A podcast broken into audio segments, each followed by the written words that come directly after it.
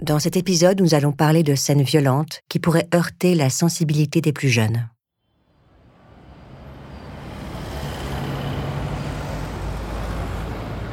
L'entrée du club, située au 379 Young Street, ne passe pas inaperçue. De grandes plaques en marbre se dressent sous l'enseigne néon rose.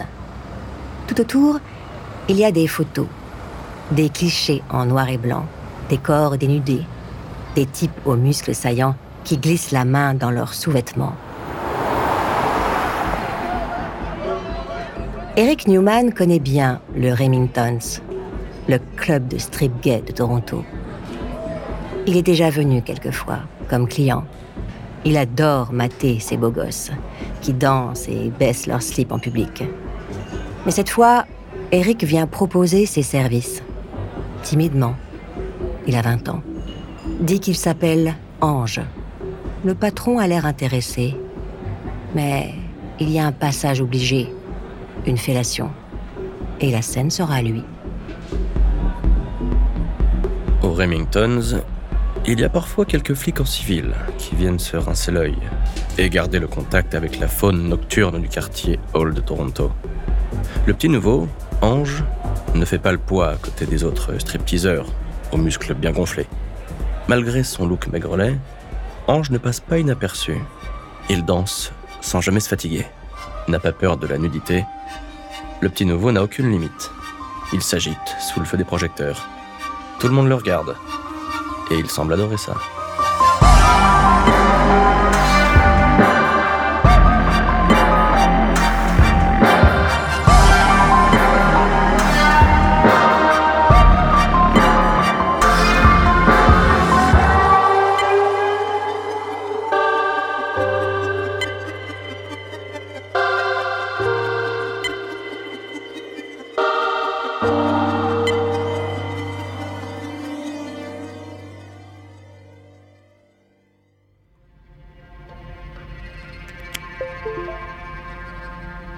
Eric allume sa webcam. C'est un copain du club qui lui a donné l'idée. Un site où il réalise ce que des clients lui demandent, souvent des vieux qui se masturbent derrière leur écran. C'est de l'argent facile. Eric aime bien ça. Il commence à avoir son petit succès. Les types aiment son look de jeune puceau. Et lui, il peut faire ça tranquillement dans sa chambre, chez sa grand-mère. Un jour, un agent de film porno le repère.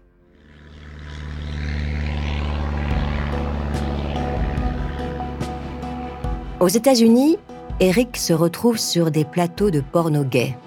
On l'appelle le petit Canadien. Les gens l'aiment bien.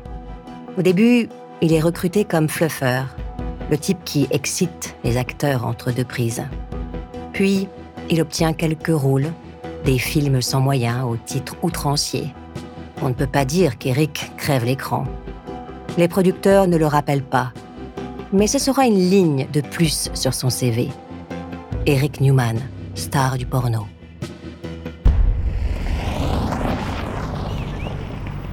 Eric se demande pourquoi je n'y ai pas pensé plus tôt? La prostitution, c'est tellement simple.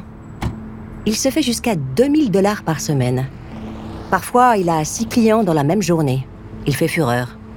Son look de jeune mec limite mineur, ça plaît beaucoup. La plupart du temps, il est passif et infatigable. Il se dit escorte de luxe. Ça fait plus chic. Il a radicalement changé de style de vie. Eric n'a pas honte de son métier. Avec cet argent, il peut aider sa mère. Il la couvre de cadeaux. Il l'emmène en vacances aux Bahamas, loin de son nouveau mari. Eric se fait plaisir. Souvent, il voyage seul, en Californie, en Suisse, en Russie. Il s'offre tout ce qui lui fait envie fringues, parfums, alcool, cocaïne, etc. Certains jours, il arrive même à oublier les voix inquiétantes qui résonnent dans sa tête.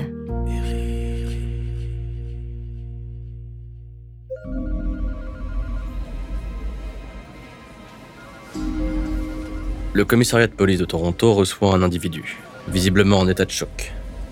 Il est brun, cheveux peroxydés, pas très costaud. Il dit avoir été victime d'un viol. Les flics le connaissent. C'est Eric. Il est déjà venu. Eric la pute.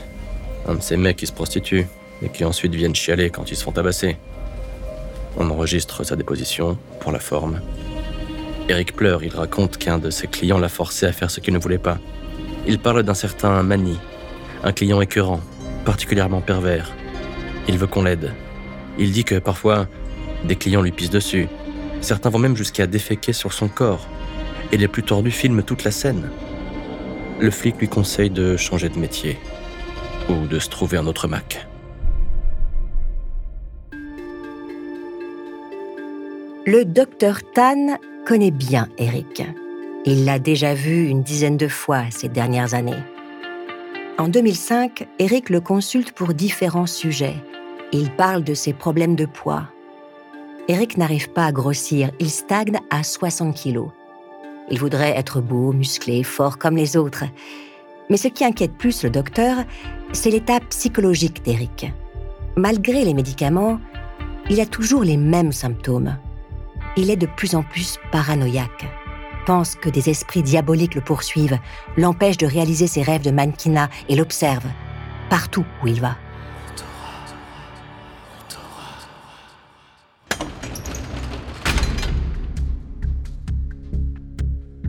2005.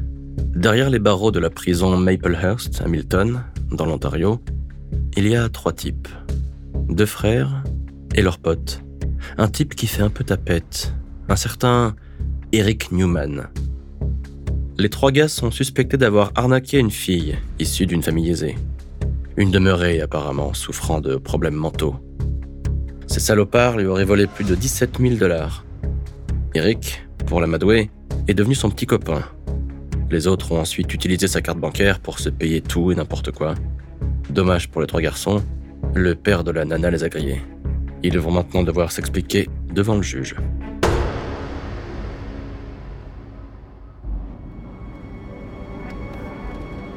Dans la voiture de sa mère, Eric ne dit pas un mot. Mais il a le sentiment de s'en être plutôt bien tiré. Les psys ont dit qu'il était zinzin.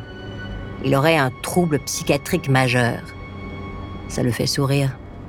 Il a surtout l'impression d'avoir tiré la bonne carte au Monopoly. Du coup, sa peine a été réduite. Neuf mois de prison avec sursis. Il s'excuse auprès de sa mère et met tout sur le dos de son copain Tony Minakakis.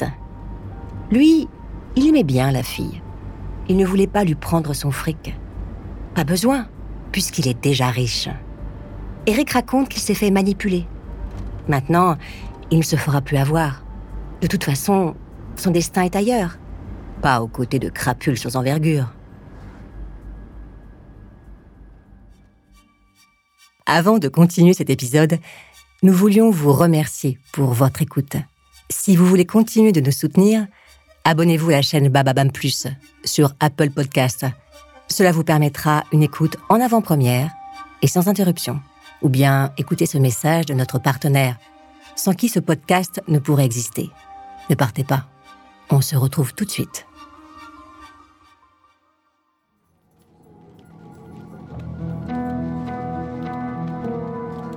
Le 12 août 2006, Eric Newman a besoin de renouveau. Il n'a plus un sou. Sa carrière n'a pas décollé. Alors, tout ce qu'il peut s'offrir, c'est un nouveau nom. Un nom qui fait bander, comme une star de porno. Un nom qui fait voyager, qui sonne un peu serbe, un peu italien. Les services administratifs de l'Ontario enregistrent la procédure. Eric Newman s'appelle désormais Luca Rocco Magnotta. Il a choisi ce nom parmi tous les autres pseudos qu'il a déjà utilisés.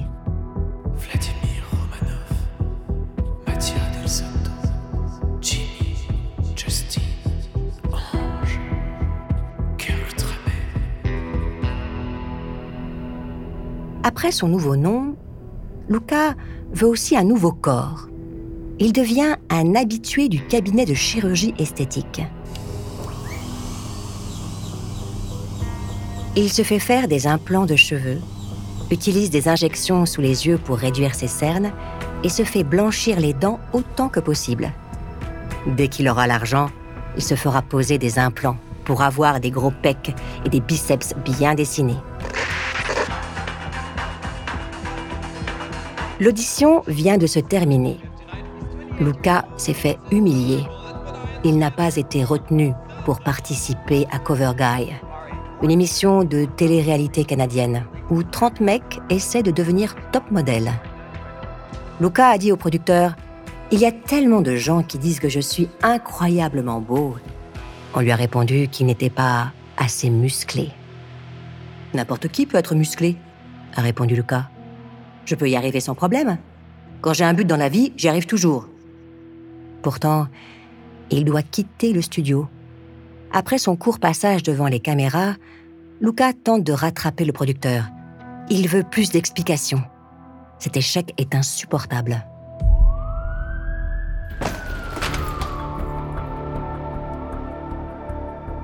« 2005, deux ans plus tôt. La police canadienne accompagne une prisonnière qui vient de finir de purger sa peine. 12 ans derrière les barreaux à la prison des femmes de Joliette, au Québec. Elle s'appelle Carla Homolka. Elle est blonde, encore séduisante. Elle est devenue célèbre dans les années 90 après avoir aidé son mari à violer et tuer plusieurs jeunes femmes, y compris Tammy, sa propre sœur, alors âgée de 15 ans. Carla Homolka a retrouvé la liberté. Pour le moment, elle est sous protection permanente. Ses nouveaux voisins ne sont pas particulièrement accueillants. Les chaînes de télévision la harcèlent pour obtenir une interview.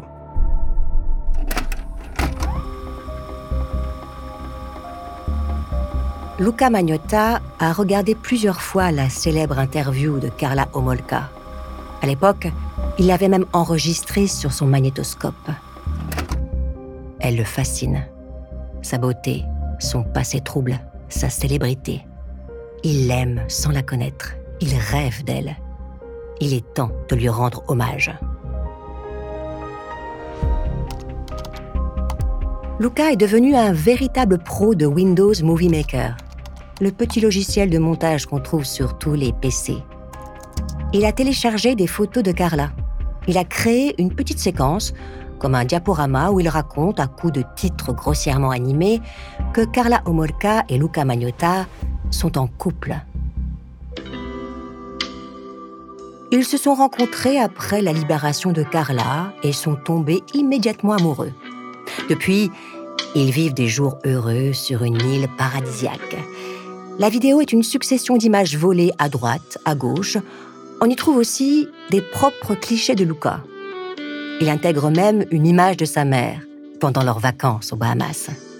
Comme si elle était Carla. Luca clique ensuite sur Exporter et finalement sur Mettre en ligne la vidéo. C'est comme si Luca avait volontairement oublié qu'il est à l'origine de la rumeur le voici qui s'invite dans une émission de radio pour le clamer haut et fort. Je ne sors pas du tout avec Carla Homolka. C'est un mensonge né sur Internet, créé par des types qui veulent me nuire. Luca en profite pour rappeler sa carrière de modèle et de star du X. Une nouvelle façon de faire parler de lui. Quelques jours plus tard, Luca est interviewé par un journaliste du Toronto Sun, Joey Warmington il débarque dans les bureaux du journal. On lui propose une interview filmée. Ça tombe bien. Luca adore les caméras. Mais Joey Warmington perçoit très vite quelque chose de troublant chez Luca. Au fond de lui, il se dit Ce type a tout d'un serial killer. Warmington lui demande si ce n'est pas lui qui a lancé la rumeur. Luca trouve ça idiot. Pourquoi quelqu'un avec une carrière comme lui voudrait se tirer une balle dans le pied? Face à l'inconfort évident de Magnotta, Warmington lui suggère une aide médicale chez un psychologue. Luca répond Pas besoin, merci. Le journaliste lui dit Attention, Luca,